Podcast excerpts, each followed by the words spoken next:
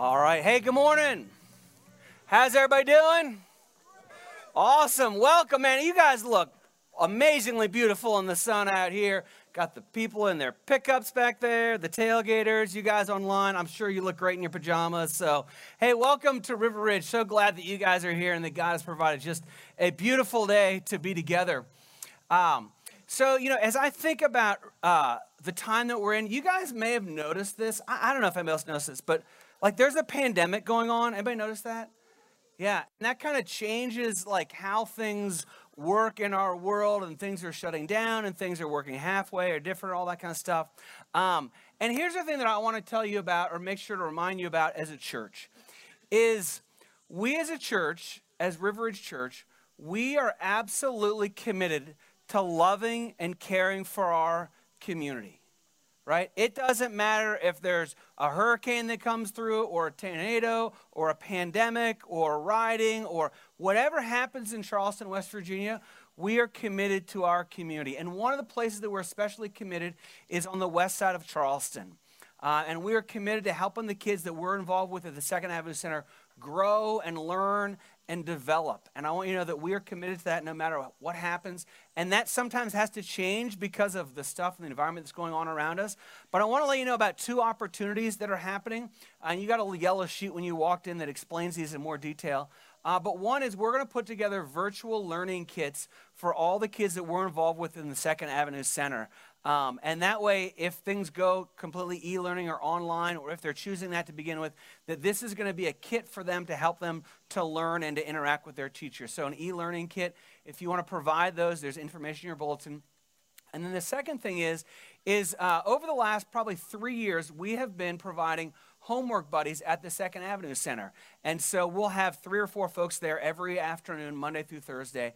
Uh, but that center is not able to open this fall. And so what we're doing is we're doing uh, virtual homework buddies. So you will be assigned to a child on the west side part of Mary C. Snow Elementary, most likely, just to help them with their homework, interact with them a couple times a week.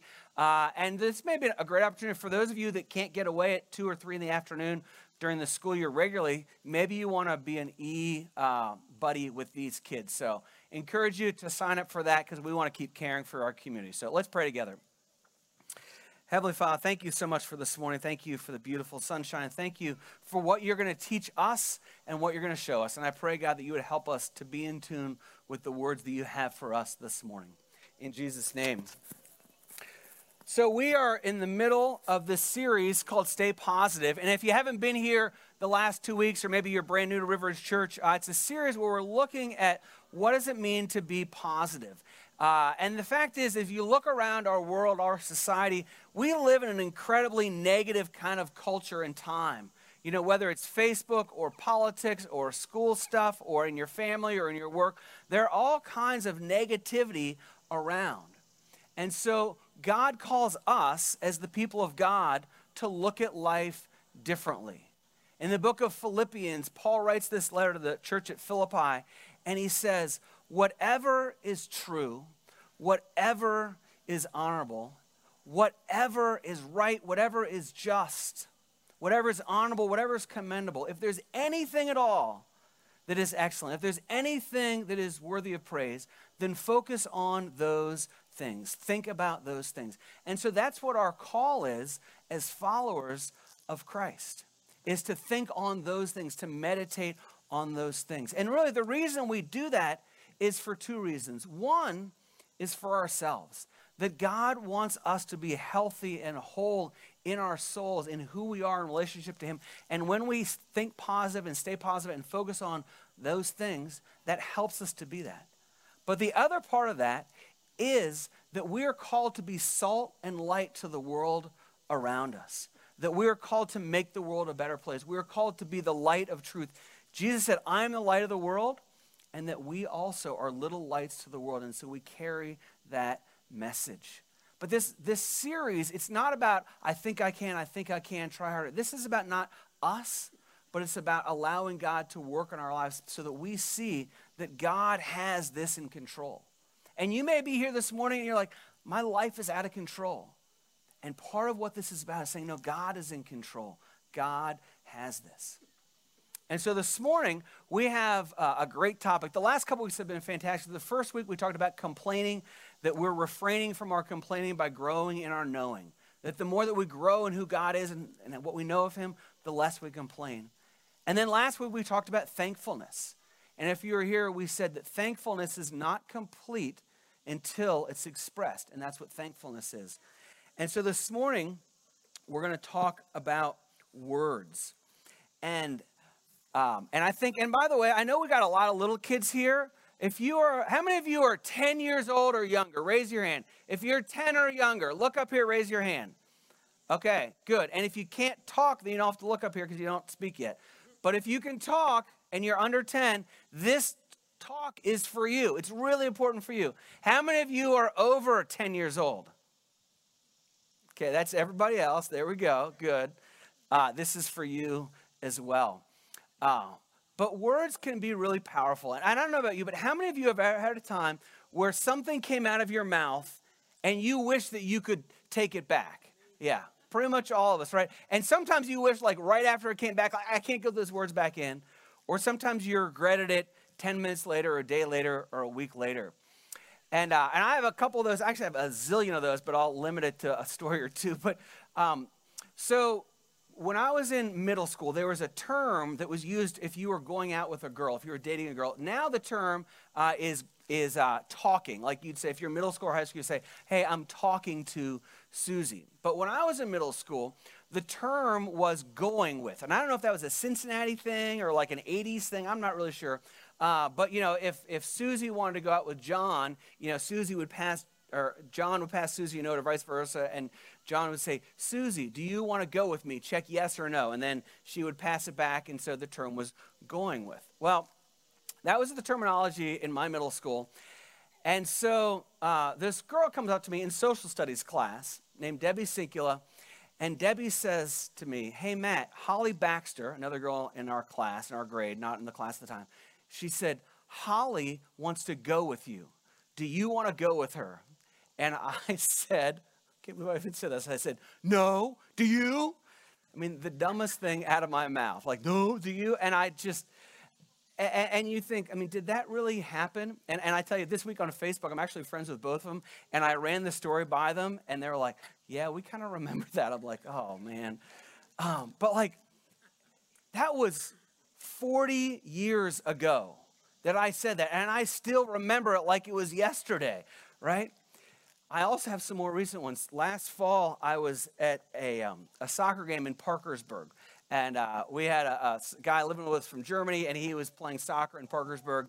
So I was up watching the game, and, uh, and, and a call, ha- or well, somebody got injured on the field, on the far side of the field, and so they stopped the game. And then when they restart the game, what they usually do is they drop the ball, and then two players have sort of equal opportunity to start, sort of like a jump ball in basketball.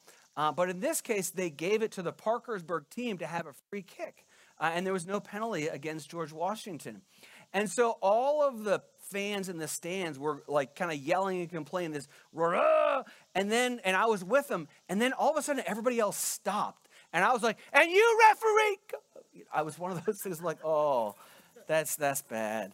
And um, I just wanted to crawl in a hole because I'm yelling at this referee. And by the way, um, just those of you online, if you're a referee from Parkersburg last September, I just want to issue an apology formally uh, for my words that were an outburst last year. It was the right call. I just didn't understand the rules properly. Okay, we square? Okay, good. So in the book of Proverbs, says this. It says the words of the reckless pierce like swords, but the tongue of the wise brings healing. And all of us can probably remember times where we have said things that we wish we could take back. It could have been gossip, it could have been hurtful words, it could have been a dirty joke, it could have been swear words, but where we wish, oh man, I wish I hadn't said that. And this says that reckless words pierce like a sword. And think about maybe the reckless words that were spoken to you. You're never good enough. Why can't you try harder? You're too fat. Why can't you get better grades in school? Why don't you be more like your brother? Why don't, what's wrong with, and we all have these words that were piercing our souls. But then the other side of it says, But the tongue of the wise brings healing. And think about those times in your life where somebody has spoken words to you that said, I believe in you. I love you. I care for you no matter what. You're doing a great job. Keep at it. I'm here for you. And those are words of healing. And so this morning we're going to look at a passage in the book of James and we're going to talk a little bit about what does it mean to use our words and how do we use them. So I'm in James chapter 3. If you brought your Bible, open up to James chapter 3.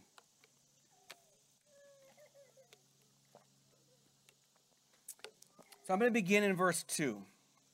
Says, For we all stumble in many ways, and if anyone does not stumble in what he says, he is a perfect man, all, able also to bridle his whole body. So he's making this comparison. He's basically saying, you know what? Everybody struggles with what they say. If you struggle, and when I ask that question, everybody's hand went up and said, Yeah, I say stuff I wish I didn't say. He's saying that that is not unique to anybody, that everybody has that struggle. Then he continues on and he says, If we put bits in the mouths of horses so they obey us, we guide their whole bodies as well.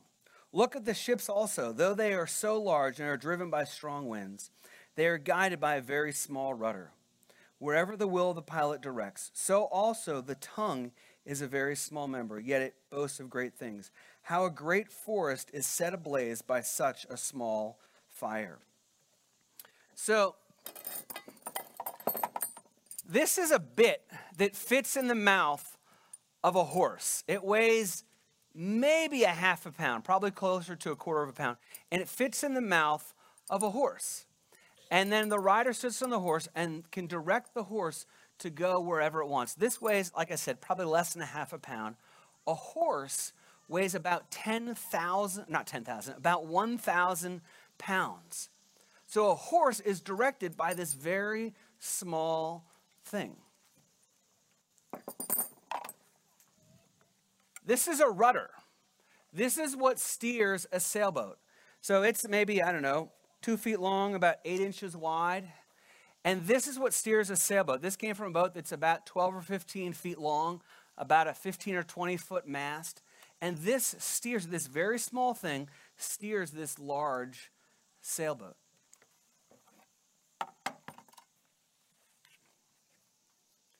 This is a pack of matches. Kids, don't play with matches. Everybody knows that. But one match can start a forest fire. And you know, it's interesting. We have been in 2020, there's so much craziness. But if you remember, the beginning of 2020 started with these huge wildfires in Australia. And now there's wildfires in California and Colorado. But these wildfires are started with a single match. I was looking at the Australia statistics 72,000 square miles have been destroyed by the fires. It's going to cost about $5 billion, not million, almost $5 billion to reconstruct and to care for the damage and to fix all that. And it all started with a single match. You see, what James is saying is he's saying the words that we say are way disproportional to the effect that they have. Because we think, well, it's just a little word, it's just a small thing, it's just a little, you know, word, a little harmful word, whatever, and it's not that big of a deal. But what James is saying is that small thing has a huge, gigantic effect on other people. Then he continues in verse 6. It says, And the tongue is a fire, a world of unrighteousness. The tongue is set among our members, staining the whole body, setting on fire the entire course of life, and set on fire by hell. For every kind of beast and reptile of the sea creature can be tamed and has been tamed by mankind, but no human can tame the tongue. It is a restless evil, full of deadly poison. Think about the words that James uses here. It's almost like he's exaggerating. Like he's saying, it's evil, set on fire by hell, deadly poison. Like those are pretty strong words that he writes just for the words that we say. You know, when our moms and dads taught us when we were little. They gave us a little phrase to go with us on the playground. And they said, Sticks and stones may break your bones, but words will never hurt you. You know what? I hate to tell you this. They didn't mean to, but your mom and dad lied to you if they said that. Because bumps and bruises go away. But the wounds that we get as kids, the wounds that we get as adults that come from what other people say, they don't go away. They are deadly poison. And how many men have you come across in this world who are still struggling because their dad said, You'll never be good enough? Why don't you try harder? Why can't you be like that kid on your baseball team or that kid on your football team? Still struggling with those words that their dad spoke to them. And how many women do you come across that struggle with body image because of what's been said about how skinny you should be or what you should look like or what your hair should look like or what you should dress like? Words hurt. And that's what James is saying. They are reckless, they are deadly poison. Then he continues on, verse 10. Verse 9 and 10, he says, With it, speaking of the tongue, says, With it we bless our Lord and Father, and with it we curse people who are made in the likeness of God. From the same mouth come blessing and cursing. My brothers, these things ought not to be so. He says, out of this same mouth that's on your face comes blessing. Right on Sunday morning we sing, we sing, You are good, you are good, you are good. We sing praises to God. But then with that same mouth, through the day, we say, You're a jerk, you're a jerk, you're a big, big jerk, right? We don't sing that, but we think it, but we say it. May not be those words, but that's what we do. And I love what he says here. He says, You curse people, you say mean things about people, you gossip about people, you gossip to people, you, whatever it is, people who are made in the likeness of God. It's not just some person, some rock, some tree, someone who's made in the likeness of God. And we say, Praise God, and you're a jerk. He says, That shouldn't be, that shouldn't come out of the same mouth. So he continues, he says, Does a spring pour forth from the same opening both flesh and salt water? Can a fig tree, my brothers, bear olives, or a grapevine produce figs? Neither can a salt pond yield fresh water. He gives all of these illustrations about fig trees and olives and fresh water and salt water. What he's saying is, whatever is inside something is what comes out. So if it's a fig tree, figs are going to come out. If it's a freshwater spring, then fresh water should come out. But he's saying that we need to look at our lives because what comes out is from within. And we talked about this a few weeks ago. We said, out of the overflow of the heart, the mouth speaks. This, that's the same principle he's talking about here. What's in our hearts is what comes out. So we need to say, let's look at our hearts and say, what can we do and what can God do that our hearts might be changed? So let me give you the bottom line for this morning, and then I'll give you a couple applications. Here's the bottom line to tame the tongue, pause, ponder, and pray. A little bit of alliteration, okay? To tame the tongue, pause, ponder, and pray. All right, let's get everybody to say that. So I say, to tame the tongue. Good. And if you pause, ponder, and pray, you're going to? Right. If you pause, ponder, and pray, you're going to? Tame the tongue by pause. Good. And by the way, ponder means think, if you don't know what that word means, because it's a big word, but I couldn't think of another word that was easier that alliterated. So there we have it. So here's the first one is pause. And uh, in the book of James, a little bit earlier, it says this. It says this is James 1:19. He says, "Be quick to hear, slow to speak, and slow to become angry." It says, "Be quick to hear and slow to speak." And so what that means is that we pause. Like think about how many of the things that you've said would have not come out of your mouth if you had just counted to 5 in your head right? In my head, I'm going one, two, three, four, five. You know, I don't really want to go out with Holly. I don't want to go with her, right? Or my head, one, two, three, four, five. Mr. Referee, great call. Way to go. It would have been like game changer. But And I've been thinking this week how many things did I say that if I just stopped, it wouldn't have happened? That we pause. And part of the reason that we pause is for our tone. And I think tone is a huge part of this. When we say something like, What? Why'd you say that? You're. You know, it's the tone. And, and I speak, you know, regularly, and then somebody else gives a sort of a three, and then somebody else is a five, and then a seven and a ten. And all of a sudden we're in this escalated thing because of our tone. What does our tone do to the words that we speak? It's a great verse, Proverbs 15 1 says, A gentle answer turns away wrath. That's about the tone that we have. A gentle answer turns away wrath. The second is that we ponder. So to tame the tongue, we pause, ponder, and pray. And so ponder means think. I'm going to give you a little alliteration with the word think here. First is T is is it true?